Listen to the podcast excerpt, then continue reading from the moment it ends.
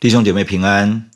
在上一段的经文中，主耶稣提到了不要论断人，以免被论断。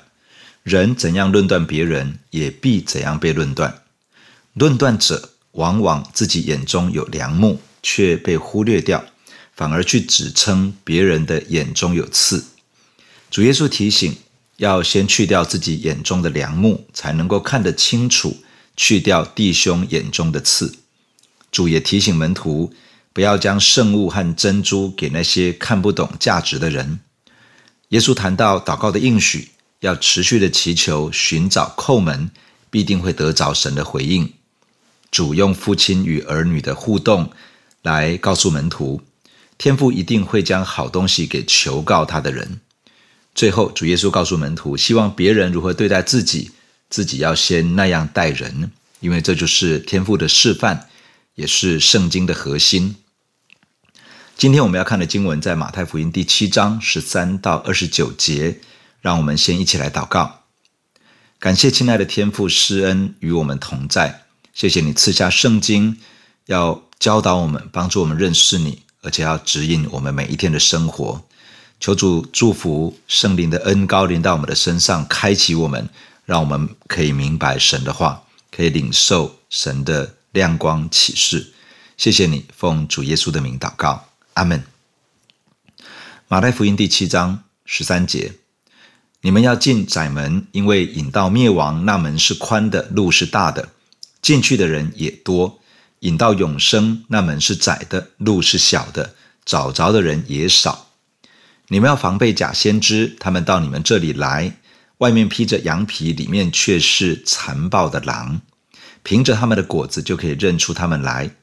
荆棘上岂能摘葡萄呢？蒺藜里岂能摘无花果呢？这样，凡好树都结好果子，唯独坏树结坏果子。好树不能结坏果子，坏树不能结好果子。凡不结好果子的树，就砍下来丢在火里。所以，凭着他们的果子就可以认出他们来。凡称呼我主啊、主啊的人，不能都进天国；唯独遵行我天父旨意的人，才能进去。当那日，必有许多人对我说：“主啊、主啊，我们不是奉你的名传道，奉你的名赶鬼，奉你的名行许多异能吗？”我就明明的告诉他们说：“我从来不认识你们，你们这些作恶的人，离开我去吧。”所以，凡听见我这话就去行的，好比一个聪明人把房子盖在磐石上，雨淋、水冲、风吹，撞着那房子，房子总不倒塌，因为根基立在磐石上。凡听见我这话不去行的，好比一个无知的人把房子盖在沙土上，雨淋、水冲、风吹，撞着那房子，房子就倒塌了，并且倒塌得很大。耶稣讲完了这些话，众人都吸取他的教训。因为他教训他们，正像有权柄的人，不像他们的文士。今天的经文来到了登山宝训的最后，主耶稣对门徒有几个最后的提醒：门徒要选择进窄门，要走通往永生的小路，而不是宽门大路，却通往灭亡。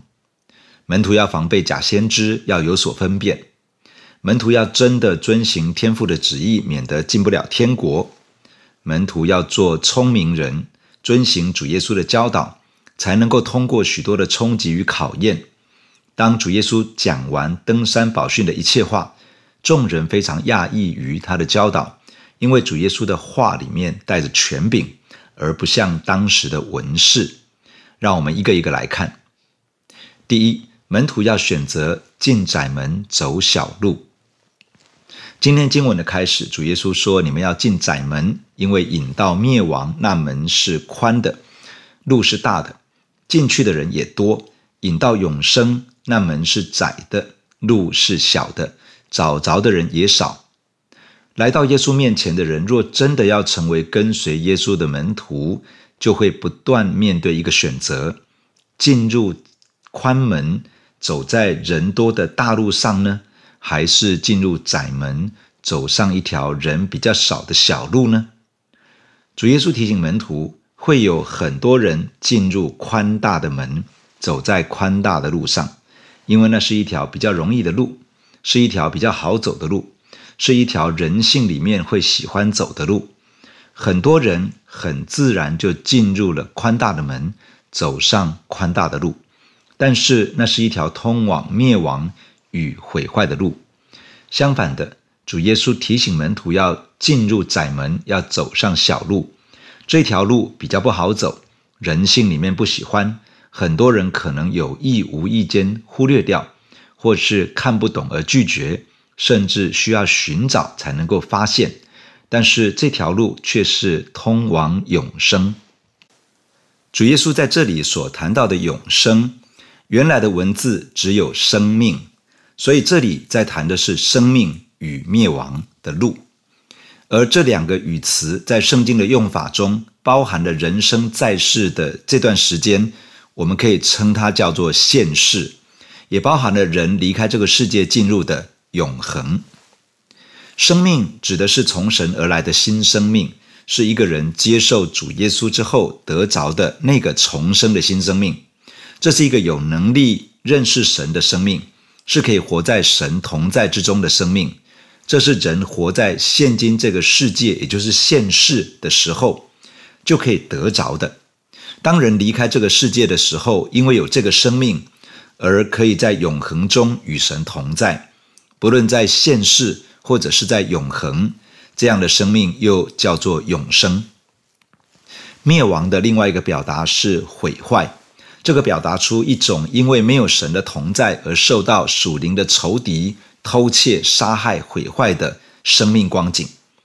当生命结束的时候，若仍旧没有接受耶稣，就会进入永恒里的毁坏，在其中与神是永远的隔绝。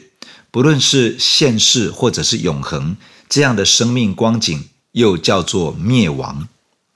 当人活着的时候，也就是现世，在还没有认识耶稣之前，基本上就是活在灭亡与毁坏的光景中。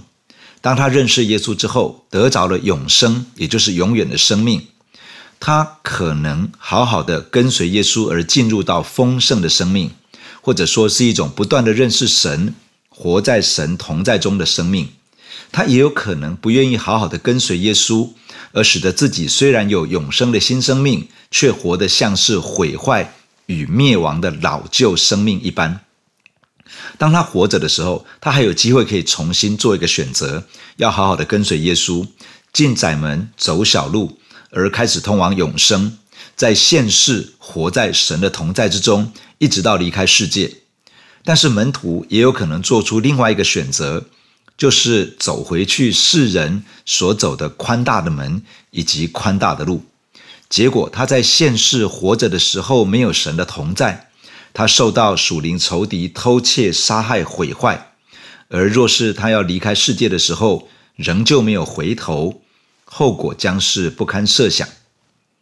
耶稣基督的门徒要趁着还有今天，做出正确的选择，进入窄门，走上小路，舍己。跟随耶稣，即便不好走，要仰望为我们的信心创始成终的耶稣，坚持到底。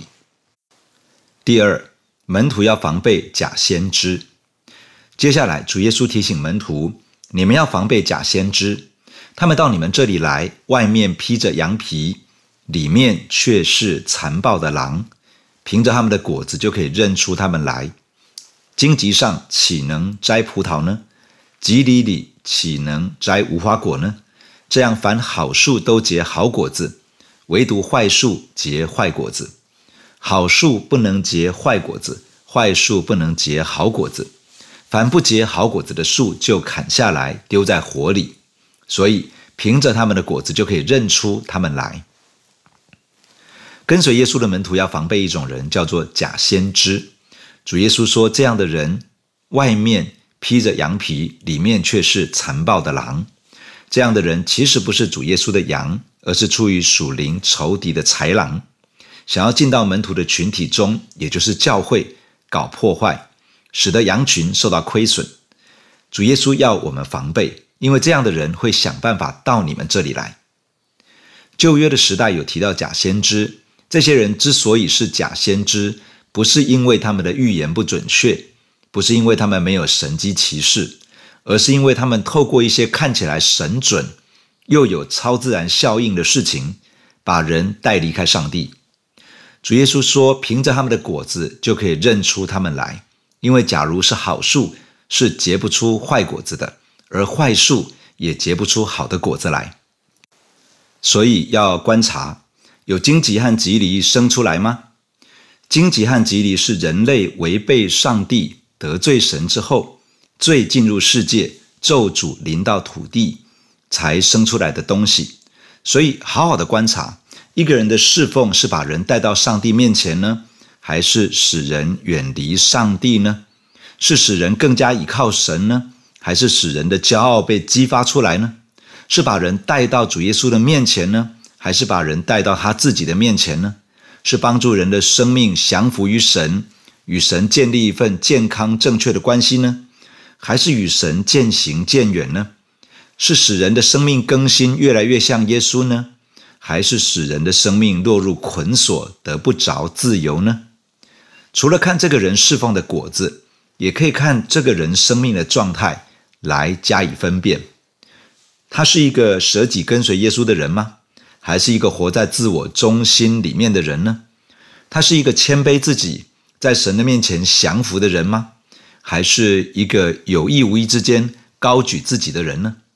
他是一个按着神的话语和真理的原则而行的人吗？还是一个没有照着神的话语在对人对事的人呢？求主帮助我们在跟随耶稣的路上，不至于落入迷惑之中，而远离了天赋以及这条通往永生的道路。第三，门徒要真的与主有关系。接下来，主耶稣对门徒发出了一个很严肃的提醒。凡称呼我主啊、主啊的，不能都进天国；唯独遵行我天父旨意的人，才能进去。当那日，必有许多的人对我说：“主啊、主啊，我们不是奉你的名传道，奉你的名赶鬼，奉你的名行许多异能吗？”我就明明的告诉他们说：“我从来不认识你们，你们这些作恶的人，离开我去吧。”主耶稣提到的这些人是什么样的人呢？他们奉主耶稣的名传道、赶鬼、行异能，甚至他们所做的很有果效。看起来这些人是信耶稣的人，是门徒，是领受恩赐、权柄与能力，可以运行在超自然能力里的人，是服事有果效的人。他们甚至可能是传道人。然而，这样的人不能都进天国，唯独，也就是只有。只有遵行天父旨意的人才能够进去。当那日，也就是主耶稣再来，他要评断我们所行的那一天来到的时候，会有许许多多人感到很震惊，因为他们认为自己的服饰那么有果效，怎么可能进不了天国呢？主耶稣说：“其实我从来都不认识你们，你们这些作恶的人，离开我去吧。”主耶稣的意思是什么呢？主耶稣怎么可能不认识这些人呢？认识这个词所表达的不只是我知道这个人，而是我和这个人有亲密的关系和连结。同样，这个字是用来描述夫妻之间亲密与合一的关系。所以，主耶稣在表达：我从来都没有跟你们这些人有真正亲密和合一的关系。为什么呢？因为这些人是作恶的人。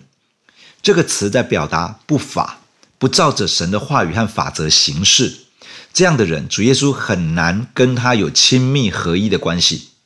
假如这些人始终不愿意悔改这样的态度，最终有一天，主耶稣会说：“我从来不认识你们，离开我去吧。”这对门徒而言应该是很大的震撼，对今天的我们而言，也成为一个严肃的提醒。很多时候，人很容易因为恩赐的表现和服事的果效，而认为自己是被上帝认可的。也认为这样的人属灵光景一定没有什么大问题，否则神怎么会这样祝福他的事工呢？神使用一个人的事工，是因为神纪念那些有需要的人。然而人仍旧需要谨慎自己的生命光景，是不是真的走在神的心意和道路上？人需要小心留意。我们可以我行我素，不服约束。但是无法勉强主耶稣与我们建立亲密合一的关系。很多时候，我们觉得自己与神很靠近。假如我们的生命没有更加降服在神的面前，切实的去遵行他的话语，那么我们所以为的我与神很靠近，可能只是自我感觉良好。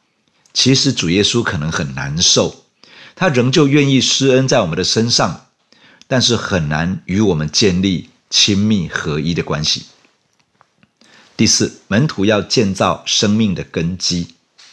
最后，耶稣对门徒这样说：“所以，凡听见我这话就去行的，好比一个聪明人，把房子盖在磐石上，雨淋、水冲、风吹，撞着那房子，房子总不倒塌，因为根基立在磐石上。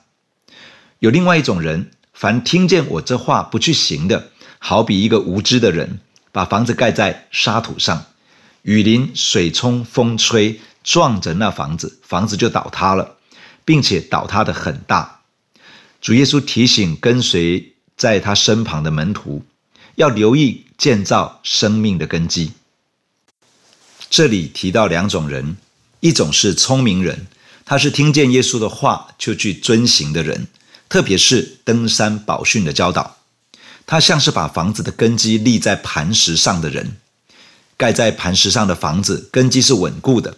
不怕雨淋、水冲、风吹等等的考验，生命根基稳固的人，也不怕各样的考验和打击来到。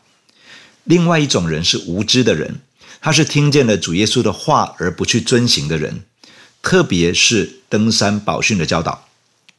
他像是把房子盖在沙土上，没有真正的根基。当雨淋、水冲、风吹的时候，房子遭受冲击，无法承受。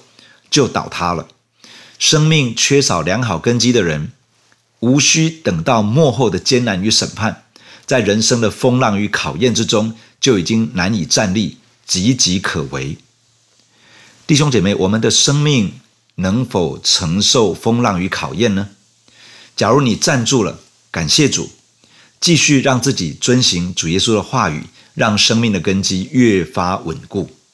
假如你发现自己是摇摇欲坠，现在就是回转的时候，好好重视神的话语，不单是领受神的话，还要真的去遵行，让生命的根基可以重新建立的稳固，好让我们可以在接下来的考验中靠主站立。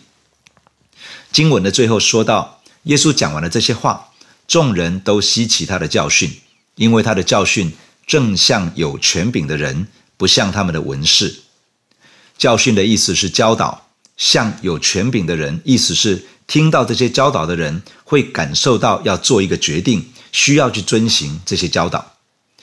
主耶稣所教导、所讲论的，不是传递一连串的知识，加增人的见闻，不是让人参考参考而不需要回应，不是满足人的好奇心，可以多知道一点什么。主耶稣所说的，等于发出的命令，邀请人要切实遵行。因为与自己今生能否活在神的同在与祝福当中有关，也与我们永恒的结局有关。神的儿女们，圣经的话语就是如此。我们需要认真的面对，认真的回应这些话语，带着从神而来的权柄。我们需要努力切实遵行，使我们站在主耶稣台前接受他的审断时，可以坦然无惧，可以安然见主。在神永恒的国度中，与他一同享受他的荣耀。弟兄姐妹，让我们一起在神的面前来祷告。首先，我们为自己祷告。门徒要进窄门，要走小路；门徒要留意防备假先知；门徒要和主耶稣有亲密合一的关系；门徒要把根基建造在磐石之上，而不是沙土之上。让我们一起来祷告。亲爱的主，来到你的面前仰望你，主啊，求你帮助我，帮助我有一个坚定的心志。主帮助我学习放下自己来跟随你，进入窄门，走上小路，而不是随波逐流，或者顺着本性里面的败坏跟老我，从宽门进去而走在宽大的路上。主啊，求你帮助我学习舍己，放下自己来跟随主，而不是跟随着这个世界。主啊，求你也施恩赐下分辨的能力，帮助我能够学习查验许多的教导，能够学习查验一些似是而非的讲论。主帮助我，免得受到假先知的影响而远离神。主啊，求你施恩保守我的心。主啊，你差遣我们传福音。主，你差遣我们去面对大使命，而且你把恩赐能力赐给我们。你也祝福我们的服饰有果效，让人可以得帮助。主啊，帮助我在当中不以为自己是很没有问题的，帮助我能够学习降服在主的面前，切实的去遵行神的话。主啊，好让我跟主耶稣真的建立一个很真实的、亲密的合一的关系。主啊，愿你施恩帮助我，每一次领受你的话，就去遵行你的话，好让我生命的根基真的建立在磐石之上。当考验来到，雨淋、水冲、风吹，主啊，还能够站立得住。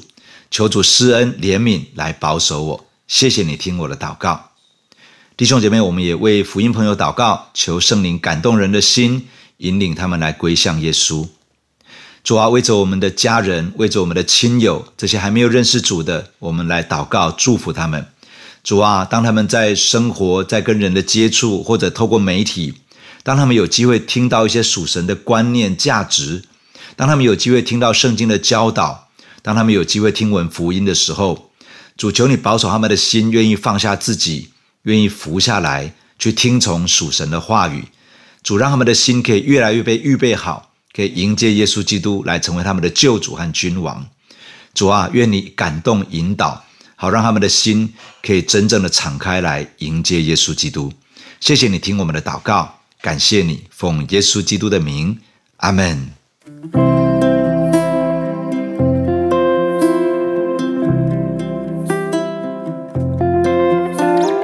如果你喜欢我们的分享，欢迎按赞、订阅、开启小铃铛。